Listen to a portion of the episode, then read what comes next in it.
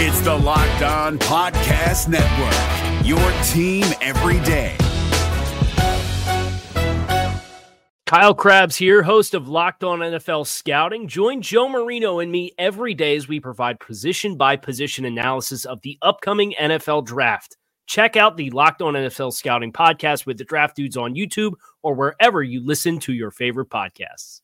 I have to admit, while I'm not all that surprised by the offensive struggles through two weeks, I am surprised that y'all are already asking for a new play caller. I suppose that's a question that needs answers, so it's a good thing it's a weekly Wednesday mailbag edition of Locked On Panthers. You are Locked On Panthers, your daily Carolina Panthers podcast, part of the Locked On Podcast Network. Your team every day.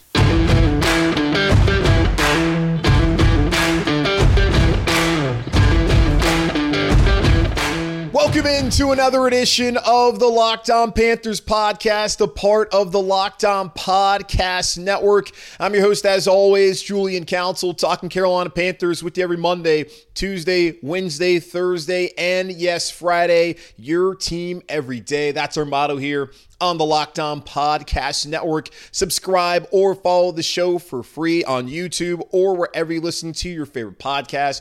And be sure to follow me Julian Council on Twitter at Julian Council, where on Wednesdays throughout the rest of the regular season and probably not playoffs, I'll be answering your weekly Wednesday mailbag questions either at me or DM me over on Twitter at Julian Council to get those questions in for next week's edition of the weekly Wednesday mailbag right here on Locked On Panthers. This episode of Locked On Panthers is brought to you by Prize Picks, the easiest and most exciting way to play daily fantasy sports. Go to prizepicks.com slash locked on NFL and use code all in lowercase locked on NFL for a first deposit match up to $100.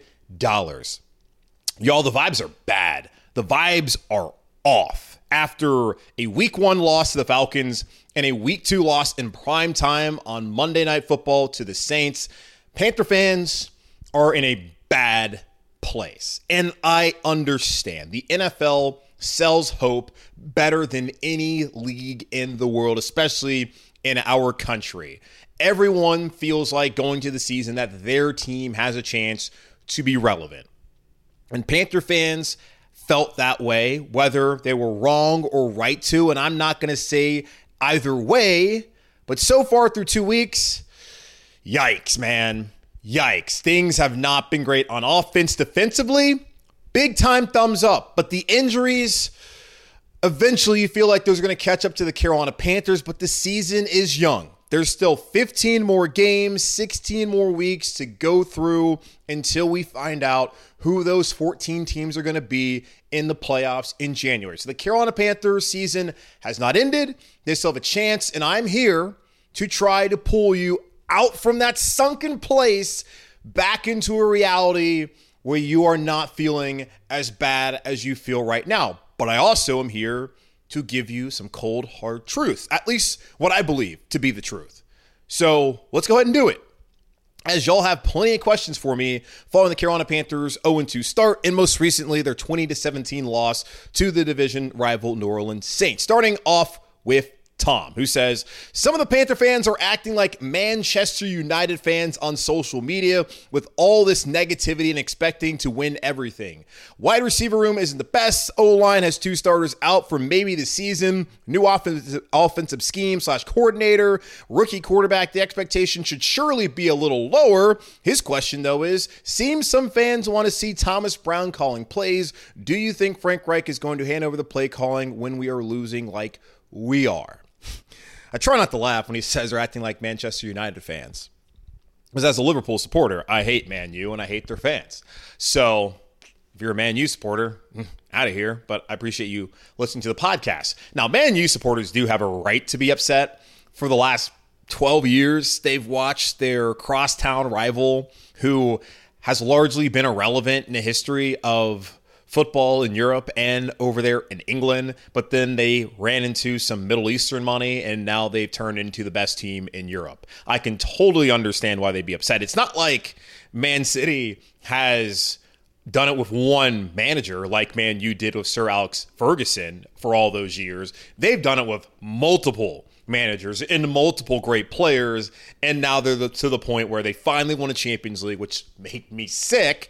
So I get why Man U fans who like Liverpool are always expecting to win trophies and that they are the most historic two um, clubs in England. So I get it. The Panthers, of course, have not had that success. They also haven't been around for that long. But the Carolina Panthers have gone to two Super Bowls and lost both of them, as we know. The Carolina Panthers did have a period in time where they won the division three years in a row, the first team to ever do that in the NFC South. And during that time frame, they won. They went to the playoffs four out of five years. The Carolina Panthers are not that far removed from having an MVP caliber quarterback. So Panther fans do have a right to be upset. But are they overreacting after two weeks? Yes, I do think that's the case. And Exhibit A, Carolina Panther fans are asking for Thomas Brown to take over the play calling. My only question to all of that, and I put this out on Twitter last night, and you know, I just went ahead and muted the conversation because I just I just didn't want to do it then. But my only question is what good would that do? What good would Thomas Brown calling the plays do?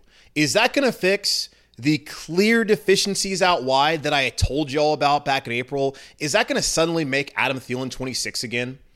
Is DJ Chark going to suddenly be healthy and be back to a Pro Bowl level? Is Jonathan Chark going to suddenly be a veteran player in the NFL? Is, like, what good is that going to do? And you understand that Thomas Brown and Frank Reich collaborated when it came to putting together this offense, some of the concepts that Thomas Brown had in Los Angeles under Sean McVay, he's brought to Carolina. We haven't really seen him. So I understand why people be like, what the hell? Where's the Rams offense that we were asking for? I don't see um, Cooper Kupp out there. I don't see prime Todd Gurley. Don't see Matthew Stafford so far. Like I kind of we're kind of missing the uh, those guys. We don't see Bobby Trees when he was healthy. Uh, we haven't seen Odell Beckham Jr. when he was healthy. We're missing those weapons, by the way. So they collaborated. And Frank Reich came out and said Monday night that, yeah, we, we, we built this offense together. There's a lot of communication. It's not just me. He might be the primary play caller, but they're all handling the offensive game plan throughout the week. Just on Sundays, it's Reich wearing the headset, calling the plays but you have to imagine there's input from all angles there on the offensive coaching staff come game day. But through two weeks, it has not looked good. So Thomas Brown takes over. How is that going to change anything? How is that going to make the wide receivers better? How is that going to help out Bryce in the run game? I just don't see how that changes anything. You have to change the personnel. The personnel is not good enough. It's not going to be good enough. It can certainly be better than what it's been because I do not think they're that bad, but I do not think that they are good. I don't even think that they are average. This is a below average skill position group here in Carolina. And with that, this is what you get early on in the season as they're still trying to understand what they're being asked to do and understand each other as an offensive collective. So I do not see how putting in Thomas Brown is going to change anything when you don't have the requisite talent at wide receiver. And yes, there's questions, and Kendrick's got one right here, pretty much asking the same thing. It is very clear that the offense is doing something terribly wrong. Ain't that the damn truth? We all can see that the wide receivers can't get much separation, but considering we have the quote unquote, the Avengers of coaching staffs, isn't it time that one of these experienced football geniuses schemes the players into advantageous situations? Could it be as simple as change the play caller, or is it just a bad matchup scheme and talent? I guess I'm a sicko because I'm still planning on watching every single game, believing that we have a chance. Now, you're a sicko, Kendrick, because you listen to me on a daily basis. That what makes you a sicko, and maybe even sicker for watching the Panthers. But because you have that passion and you're a sicko, is why I do this in why I appreciate all of you. I've heard this. I got people telling me this last night. Oh, there's a thing called scheming guys open. All right, sure, man. But McVay's not calling plays. Shanahan's not calling plays. Thomas Brown will be a first time play caller. You guys understand that, right? You, you do understand. He's been a running backs coach and a tight end coach. He'll be a first time play caller. So maybe Frank Reich is doing the right thing by calling the plays for now, trying to get this thing off the ground, which it clearly isn't. And he said on Monday that when the time is right, he will pass over the play calling to Thomas Brown. He has said that from the beginning that he will start off calling plays, and at some point in time, it will be Thomas Brown when he believes the team and Brown are ready. And he was asked, okay, is this the best thing for the team? He said he would do what's best for the team. And right now, what he thinks the best thing for the team is for him to call plays. So if that's what he believes, and just looking at the personnel, I, I'm not going to sit here and disagree. Like something needs to change. I just don't know if changing the play callers when it's the same offensive system is going to change anything at all. The players just aren't good enough. So scheming him open, yeah, that's great. That makes sense. Try and make it happen. But at some point in time, your receivers have to get separation. And they could not do that last night against New Orleans. They didn't do a great job against the Falcons either. They have to get separation. If they can't get separation, you can try and scheme it up as best you can, but you're always going to be limited. That is an issue. So right now, the Panthers have receivers that cannot get separation and are not consistently catching the football and making plays and helping out the rookie quarterback. Now, the organization did Bryce no favors by putting this dreck around him to start off his rookie year and probably for the remainder of his rookie year. They will have to address this in, uh, in the offseason. I'm going to talk about it later on the show because there's some questions. I don't know what really they can do in season now that they're here and we see what it, what it is. But I do think that it will get better with time because look at the injuries. Chark missed time. Thielens had his own issues. Terrace Marshall, I don't know why Laviska Shenault was not involved, but he had a concussion. The offensive line missing two linemen that are starters. Like, it's going to take some time. And I had told y'all going into it, you got to be patient it's going to take time for this offense to really get clicking. And hopefully, after the bye week, as they build momentum towards it in the first six games, that they can come out and start looking like a far more cohesive unit. But so far, you haven't seen it. Defensively, they're blessed that they still have Jeremy Chinn. They have, well, they had Shaq Thompson, they had Jaycee Horn, but Brian Burns, Derrick Brown, Xavier Woods coming back. Like they're not having to fill so many holes. They're not having to rebuild everything from the bottom up. That's what the offense is doing. So you got to give them a little bit more time before you're saying change the play caller when really the problem isn't the scheme or the coaching, it's the personnel. That's what I'm looking at as far as the real problem here in Carolina. So go ahead, call for Frank Reich's head as far as he shouldn't be the play caller, put in Thomas Brown, I'm sure that will change so much about the Carolina Panthers wide receivers' inability to get open and to make any sort of plays at a high level in the National Football League. All right, so let's move on here. Uh, another question about the offense when we come back. Also, some questions about the defense. All that and more here on this weekly Wednesday mailbag edition of Locked On Panthers. Our partners at eBay Motors have teamed up with Locked On Fantasy Football host Vinny Iyer to bring you some of the best fantasy picks each week, all season long. Whether you're prepping for a daily draft or scouting to waiver wire, every week we're going to provide you players that are guaranteed to fit on your roster. So let's see who Vinny has picked out for us on this week's eBay's Guaranteed Fit Fantasy Picks of the Week. And last week, if you listened to the show and you listened to Vinny, you would have taken Tee Higgins, who had a big day this week. You need to take Ravens rookie wide receiver Zay Flowers, who I absolutely loved at Boston College. He had a fine debut in week one before a modest week two against the Bengals, but Flowers will go into full bloom while cruising to a big game against a weak Colts secondary at home in week three. Flowers will be schemed open, novel concept, as Baltimore's new look passing game continues to find more life Lamar Jackson. Vinny Iyer from Locked On Fantasy Football is going to help you win your fantasy championship, and eBay Motors knows the championship team is about each player being a perfect fit. Same with your vehicle. With over 122 million parts for your number one ride or die, you can make sure your ride stays running smoothly. Brake kits, LED headlights, roof rack, bumpers, whatever your baby needs, eBay Motors has it. And with eBay Guaranteed Fit, it's guaranteed to fit your ride the first time, every time, or your money back. Plus, at these prices, you're burning rubber, not cash. Keep your ride or die alive at ebay.com slash motors. eBay Guaranteed Fit, only available to U.S. customers, eligible items only, exclusions apply. I love y'all, man. I truly do. Love the passion. I love the spirit. I uh, would not have any success doing this podcast if no one uh, cared about the team and if no one listened. So I am certainly appreciative of all of that. I am just asking some of y'all to get a grip. You got, I don't want to say the R word because I know when you tell someone the five letter R word, they don't do what that word means. Instead, they get more upset. So I'm not going to say that. Just going to tell you to, you know, USA.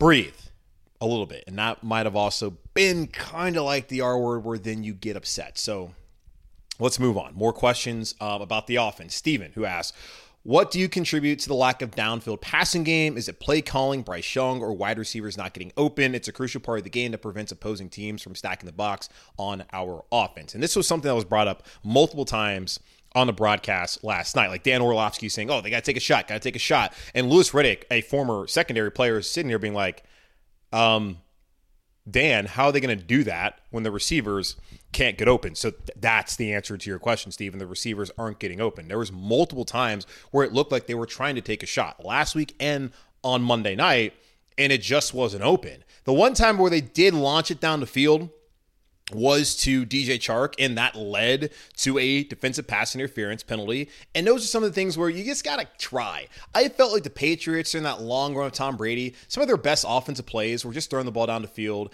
and then getting a flag because it seemed like every time New England just needed to move the football, needed a break, all Tom Brady had to do was throw it down the field, and the refs would bail them out. That's what the Carolina Panthers could try. Because right now, trying to dink and dunk down the field, it ain't working. And it's probably not going to work they are going to have to do something to try and stretch the field. Now, DJ Chark hopefully would be that. He was targeted one time officially last night, but the second time, which is unofficial because there's a penalty, was on that deep shot down the right sideline. Week one, you saw Terrace Marshall get an opportunity on the right sideline. Looked like he quit on the play, according to Robert Smith on the Fox broadcast. There's another overthrow, kind of on the on the seam there on the left with um, Jonathan Mingo, but we haven't seen a lot of them. But I think in large part because well, they just haven't been there. You heard Bryce Young say kill, kill, kill multiple times last night, just looking at the defense and, you know, the pressure that they were trying to at least, you know, show that they were going to bring and then Bryce having to change plays. So I, I don't know. It's, it's, it's a lot of things. It's the receivers not being open, probably Bryce not trusting it, maybe the scheme, but I don't even know if it's the scheme. Right now, I just feel like it's players not executing. Frank Reich came out on Tuesday morning talking about the game on Monday, saying the coach has got to coach better, the players got to execute a lot of things got to change. It's not just one thing. But when it comes to the passing game, to me, it's the personnel. And maybe it's just preconceived notions, but I looked at the personnel coming to the season and I felt like they would be an issue. And after two games, they've been an issue. So, yes, I am going to lean on that's the problem more than the coaching staff and the rookie quarterback who needs some freaking help on the outside. All right, now let's uh, focus on the defense. As unfortunately, it is official. Shaq Thompson uh, suffered a broken fibula on Monday night. It was fairly obvious if you saw the play where DeShawn Williams just threw Trevor Penning on onto Shaq Thompson's uh, right ankle as he was trying to get up after the play was effectively over. And it's awful to see that he gets carted off. You knew right then and there he was done. And Frank Reich said last night significant. I mean, we we knew. So they they say that oh, it's a chance he could come back. He ain't coming back. He, he broke his leg. He's done for the year. And the Carolina Panthers are just gonna have to live without their uh, heart and soul of that defense in the middle there um, in Shaq Thompson. And Nathan now asking how did the Panthers kind of move on without Shaq? He said, "How are you feeling about the core defense moving forward with Shaq out currently? Still would love to see more impact from Derrick Brown. Frankie Luvu had a hell of a game though. Okay, Derrick Brown." Had a good game. He had seven tackles. That was uh, third most on the team last night. Had eight the week before, including a sack against the Falcons. He also played 72 of the 77 defensive snaps. And that's one of the things, too, when you look at this team, when we talk about depth, if Derrick Brown has to play that many snaps in a game through a 17 game season, that is not a good thing for the Carolina Panthers. Someone else has to step up. He cannot play that amount of snaps. But when you have LaBryan Ray and Nick Thurman as your backups, I don't really know how much you can truly depend on them to give you quality snaps. Like Derrick Brown, out of necessity, is going to have to play that much. And if that's the case, that's difficult. Now, you only get 53 guys on the roster in the NFL, so you can only have so many defensive linemen. But you look at New York, the Jets, you look at San Francisco, and the guy in Dallas, the kind of guys they can rotate in and out there. That's really the difference between the Panthers and some of the better defenses in the league. And this has been a very good defense so far. But I do have my concerns moving forward, knowing that Shaq is out. And had someone uh, today who was telling me, like, oh, hey, you know, Kamu came in and he, you know, didn't really feel like there's that much drop off. I thought Kamu Hill played really well last night, had six tackles, had a sack, and he's someone who, arguably, according to a lot of people who are down there in Spartanburg, was probably the best player during training camp. And Shaq Thompson had came out and said, we got to find a way to get this guy in the field. Now, of course, I don't think Shaq meant, let me get hurt and have Kamu come in here and take my spot, but it's good to have someone who has started at the NFL level. It's also good to have Deion Jones on the practice squad, who I expect to be signed to the active roster sometime this week. You already have an answer in house. Frank Reich was asked about it on Tuesday, what they were planning on doing. He didn't want to answer, as they, of course, already have a preliminary plan. I imagine it's Deion Jones being signed to the active roster, but only time will tell whether that actually happens. They'll probably have to bring in somebody else to fill that spot on the practice squad. Uh, but they're like in a decent spot. Like they're going to have an injury to any position group. And at the starting position, it was linebacker was the one for it to occur. Like corner, C.J. Henderson played every snap last night. I don't think he even played bad. Like the Olave catch, that's one of the first times where it's been like, yeah, I mean, you just got to tip your cap. I don't really know if you can blame Henderson on that one at all. Uh, but he played fairly well. But the, but inside linebacker with Frankie the way he played last year, Shaq how he's been consistent for you, into knowing that Kamu, Grier Hill, and Deion Jones have both played a lot of snaps in the league as starters. Not overly concerned about that group, but I will say, man, like to the guy who was telling me, oh, like it's not that much of a drop off, yada yada yada. We'll see how things look moving forward, especially as the Panthers have already given up 130 plus on the run on the ground back to back weeks. We'll see how it looks with Shaq being one of your primary run stoppers there at linebacker. And it's not like Frankie can't do it or, or Kamu can't either, but understand that nobody None of the 32 teams in the NFL at any point during Kamu Grugier Hill's, think it's like six or seven years, have ever asked that dude to be a starter and paid him starter money. No one's ever done that. The Panthers have paid Shaq Thompson a healthy amount of money to be a starter at middle linebacker. No one in the NFL has ever asked Kamu Hill to be their starter and then to give him requisite starter money. So just understand how the league looks at him, how the Panthers looked at him, and how the league and the Panthers look at Shaq Thompson. Like there is going to be a drop off. We're just gonna have to wait and see how big of a drop off it is. But it is good to have experienced depth there at inside linebacker. Um, another question here about the defense, and this one was interesting. Jeremy Chinn only played 35% of snaps last night. Do you like the idea of increasing Chinn's role or trading him? Do you think either realistically happens? Well, increasing his role has to happen.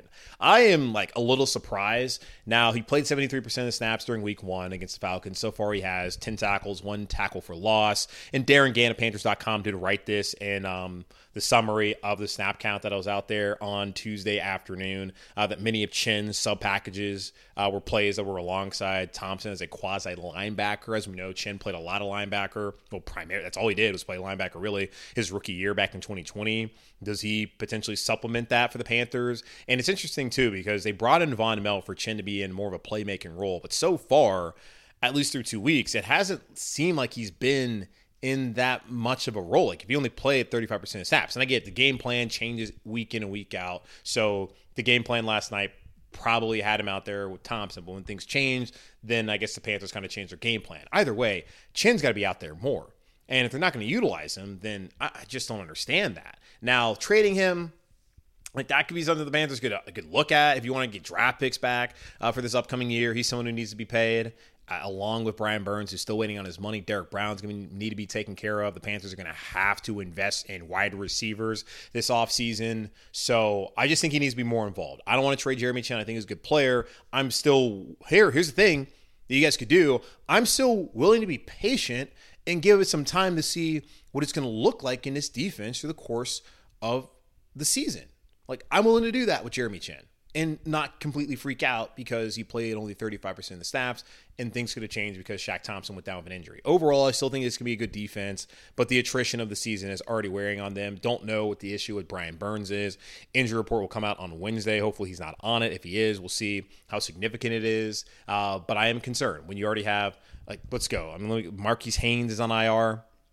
And who knows when he's going to come back? You got Shaq Thompson done for the season, Jaycee Horn potentially done for the, the season, at least the majority of the season. Henry Anderson's already on IR, and he I don't know if they had injury settlement with him or not yet. I haven't even seen anything about that, but the injuries are already stacking up, especially some key players on that defense. And you can only do so much when you lose your top corner, when you lose your top linebacker. You cannot afford any more injuries. So I think it can still be a good defensive unit. They just need to get some help from the offense by not being on the field all night. And also, they just got to be able to avoid any sort of major injuries. And some of the guys that step up need to not afford a big drop off when they do get an opportunity. All right, we'll take one more quick break here on the show. Then I'll come back and answer the rest of your weekly Wednesday mailbag questions right here on Locked On Panthers. I don't always play fantasy football or any fantasy sports, but when I do, I go over to Prize Picks. Prize Picks is the most fun you'll have, winning up to 25 times your money this football season. You just select two or more players, pick more or less under projected stats, and place your entries. Test your skills on Prize Picks this football season. It's the most exciting way to play daily fantasy sports. If you have the skills, you can turn $10 into 250 with just a few taps. Prize Picks is really simple to play play. You can make your picks and submit your entry in less than 60 seconds. Quick withdrawals, easy gameplay, and an enormous selection of players and stat types are what makes PrizePicks the number one daily fantasy sports app. Go to prizepicks.com slash NFL and use code LOCKEDONNFL for a first deposit match up to $100. That's prizepicks.com slash NFL and use code LOCKEDONNFL for a first deposit match up to $100. Is your team eliminated from the playoffs and in need of reinforcements? Maybe it's time for a rebuild, or maybe they're just a player or two away from taking home the Lombardi Trophy. Either way, join Keith Sanchez and Damian Parson for Mock Draft Monday on the Locked On NFL Draft Podcast. They'll tell you which college football stars your team will be taking in the 2024 NFL Draft. Check out Mock Draft Monday on the Locked On NFL Draft Podcast part of the Locked On Podcast Network. Your team every day. A few more questions here on this weekly Wednesday mailbag edition of Locked On Panthers, and I honestly feel like this is perfect timing.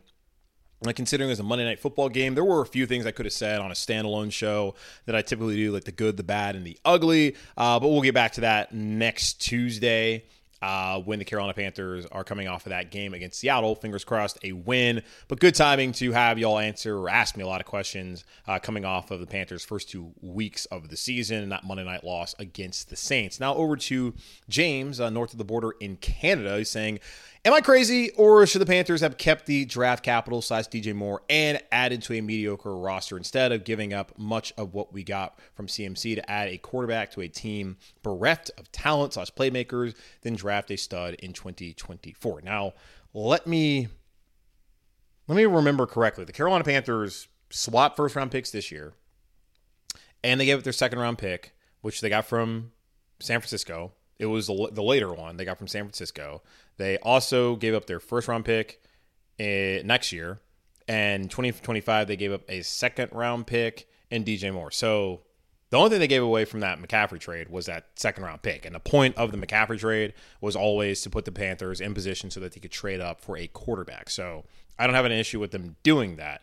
Now, as far as, you know, should they have just built this and then got a quarterback next year where you look at Caleb Williams, there's Drake Maye, I guess Shedeur Sanders is being talked as a first round guy. I I mean I think he's been good. I don't see it. Michael Penix Jr. has been awesome at Washington. Like there's it's it's a fun year of quarterbacks in college football. So if you guys don't watch college football, I really encourage you to do that. Especially the Panthers are going to play like they're playing like uh, this on offense this year. I would encourage you to really divert a lot of your attention on Saturdays where the quarterback play has been really fun so far. But you have to bite the bullet at some point in time at quarterback. You cannot wait forever. And what were they going to do? Was this staff going to have Matt Corral their starter? Was this front front office going to have Matt be the starter? Was the owner going to sign off on that after the last three years? Were they really wanting to sit here and effectively waste a year of this coaching staff with Matt Corral or some other stopgap quarterback before bringing in a quarter? Like what they should have done that back in 21 after 2020 when Tepper said, I'm done with Teddy Bridgewater, get me a new quarterback, instead of chasing after Stafford and Deshaun, they should have just drafted a quarterback then. But what we found out from that quarterback class, Zach Wilson, bum. Trey Lance, didn't really get a chance, but didn't seem to be all that great. Mac McCorkle, mm, hasn't really looked that great, y'all. Justin Fields, uh, doesn't look like it's going all that well in Chicago. So it seems like there was only one quarterback in that draft, anyways. You just don't know. We might believe that Caleb Williams is going to be the next great thing. We might feel the same way about Drake Maye, who I love, but it's not guaranteed. You just got to go out there and do it, put the best staff you can around him, players too, and then hope it works. People say it's a crapshoot.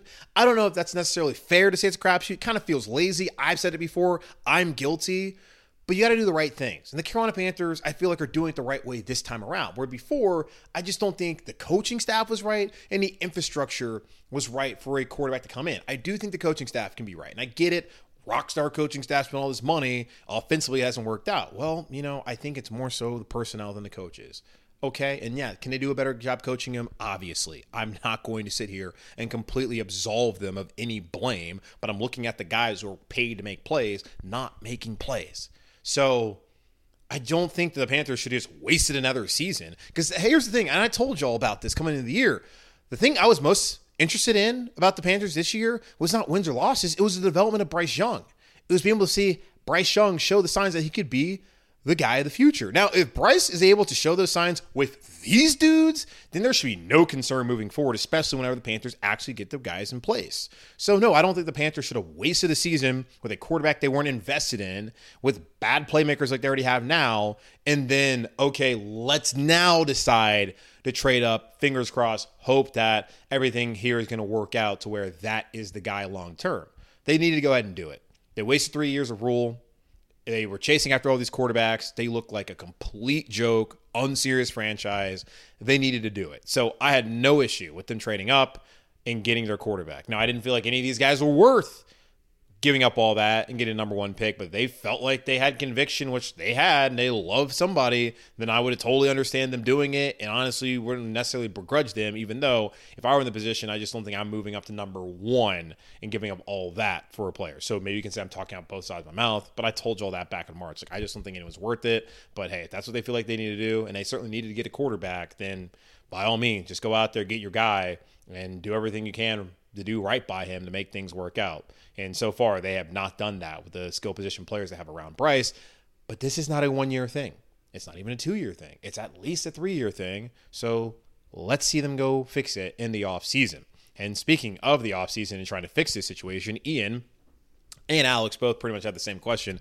Ian asking, with the assets we already traded for Bryce Young, do you think it makes sense to try and trade for a wide receiver one this season or wait and see how the season plays out and look at the draft and free agency next offseason? Alex basically the same thing. Bryce clearly doesn't have the weapons on the offense to be successful this year. Tee Higgins is an obvious offseason target for the Panthers. Should Scott Fitterer try to trade for him before the deadline to give Bryce a weapon this year and give the Panthers a leg up on other teams to lock him up long term? We don't have a first round pick to use on receiver anyway, and our second round pick would likely be used to get another unproven wide receiver. Yeah, that's the tough thing.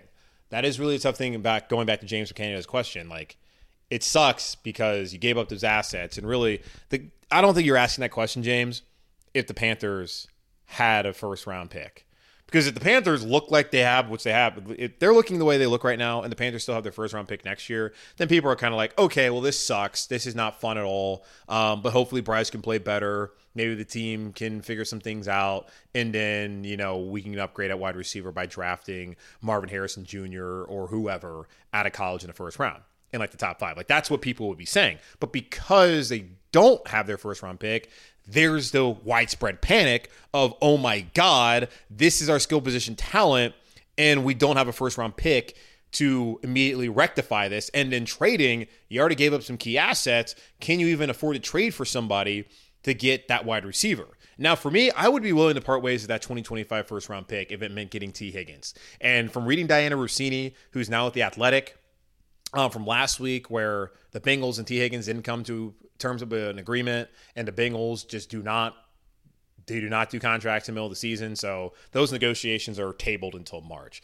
The Bengals will, they will slap, not place, slap the franchise tag onto Tee Higgins because you know Tee Higgins wants his money. He deserves his money. Give that boy his money. So they're going to slap the tag on him. and they're going to try and figure out where they actually can reach an agreement. But they have to reach an agreement with Ja'Marr Chase as well. And I know Burrow, his contract, he wanted to make sure that all the guys could stay together. But let's be realistic, that's not going to happen. Uh, not long, not long term. Those guys need to get paid. They and I know they want to win a Super Bowl and all that kind of stuff. The, the money is the game, y'all, and they've had experience and they want to win. But get your money, guys, while you still can. But Ja'Marr Chase needs to be taken care of more so than Tee Higgins. So Ja'Marr Chase, I can't see him going anywhere. Now, of course, things break down, then go get Ja'Marr Chase. But Tee Higgins seems like the realistic target for the Panthers. And if that means giving up the first rounder in 2025 and maybe another second rounder, then you do it. Because you do not have an avenue to get a first round but to get a guy that caliber in the draft in 2024 or really to get someone who can immediately come in and help you. And I think Tee Higgins can absolutely do it. So he's a guy I've talked about multiple times on the show as monitoring that situation and seeing, oh, does Tee Higgins want out? The Bengals not going to pay him? Can the Panthers bring him in? But of course, that gets complicated as far as, you know, got Brian Burns' contract, Derrick Brown's contract in the future, maybe Jeremy Chinn's contract, all of that, and everything else they need to fix. Like the corner situation. Can't really rely on Jaycee Horn. What's Donte's future? Henderson probably gone after this year. You know, linebacker, what are you going to do there long term? Frankie Luvu, who's about to have a monster season. He's a free agent. There's a lot of things to figure out financially where it's just not as simple as, oh, hey, go trade for Tee Higgins. But I do think that's like a priority to go out there and try to get a receiver. Not try, but to get a wide receiver one to help your quarterback in Bryce Young. So I don't think it's going to happen midseason. If the Panthers felt like they were going to contend for the division and really thought they had a good football team, they would not have settled on this crop of receivers. Truly. And it's not like, as I mentioned multiple times, I probably brought this up last night on the show, they did not have a great wide receiver market to even pick from. So this, this is kind of what it's going to be. It will get better. It, they're not this bad. They're not good, but they're not this bad. It will get better so we'll see how that works out. But I do not think they're going to be able to add and upgrade this position uh, during the season. Wouldn't think it would, be, it would make a lot of sense to do it. And like the Bengals, they're not trading Tee Higgins now. They're trying to win a Super Bowl, man. So in the offseason, if things aren't going to work out, then they're going to slap the tag on them, trade them, and get some assets back. That would make way more sense. Final question coming from uh, Kurt who's asking me, are we allowed to properly criticize Taylor Moton yet? He got pushed around all night by the Saints. Now, according to Pro Football Focus, because I really did not see Taylor Moton struggle. I know the right side had some leakage, uh, but according to Pro Football Focus, through two weeks, Taylor Moton is the Carolina Panthers' highest graded offensive lineman. Um, water's also wet. Uh, 71.2 grade so far for Taylor Moton. Ike Ekwonu is the second. That's a 69.8 grade. Bradley Bozeman, 62.4. So all three of those, not totally surprising because I said with the concerns on the interior, those are three guys on the offensive line I was not concerned about at all. Would like for Bozeman's grade to be better. The other guys, though, Cade Mays, who got the start at right guard, the only time he's played so far this season. So this is his PFF grade last night and for the season so far 49.2. Abysmal. He was replaced by Calvin Throckmorton, who got a 48.9. Again, abysmal. And then that means Someone else who started the first two games, one at right guard, the other left guard, has a worse grade than those two guys. Chandler Zavala, fourth round pick at NC State right now, his grade is a 39.1. Not great. Offensive line play, not good so far in the interior at those guard spots because Mays, Throckmorton, and Zavala all have sub 50 grades and all have not been good according to Pro Football Focus. So it's hard to sit here. I'm not. I'm not offensive line Twitter. I'm not like Cole Kublik. I'm not Jeff was or was Michael Jr. or or Jeff. Uh, what is Jeff's last name? You know I'm talking about. Uh, I'm not those guys. I'm not going to sit here and be like, oh, yeah, I got all the offensive line stuff broken down. But I mean, I, I kind of can see enough. Like, I don't hear their names too many times. It means they're probably playing well. Uh, but the PFF guys right here are saying that Mays, Throckmorton, and Zavala have been bad. So that's going to be tough to overcome. So I'm going to maybe, you know, criticize those guys, even though they're young, before I'm going to look at Taylor Moton, who's been a constant, and say that, oh, man, that guy's playing bad. Like I'm I'm not here to criticize Taylor Moton when that is how your guards are playing right now through the first two weeks of the season. But that's going to wrap up this edition of the Locked On Panthers podcast, a part of the Locked On Podcast Network, hosted by yours truly, Julian Council. Again, guys, make sure to subscribe or follow the show for free on YouTube or wherever you listen to your favorite podcast. And be sure to follow me, Julian Council, on Twitter at Julian Council, where again next Wednesday I'll be right back here answering your weekly Wednesday mailbag questions, either at me or DM me to get those questions into me now. But in the meantime, be safe Be happy, be whole, and please, God, please be happy and keep pounding. And I'll talk to you on Thursday as it's a crossover Thursday edition with whoever does the Seahawks show, because I don't even know their name. Goodbye. Is your team eliminated from the playoffs and in need of reinforcements? Maybe it's time for a rebuild, or maybe they're just a player or two away from taking home the Lombardi Trophy. Either way, join Keith Sanchez and Damian Parson for Mock Draft Monday on the Locked On NFL Draft Podcast. They'll tell you which college football stars your team will be taking in the 2024 NFL Draft.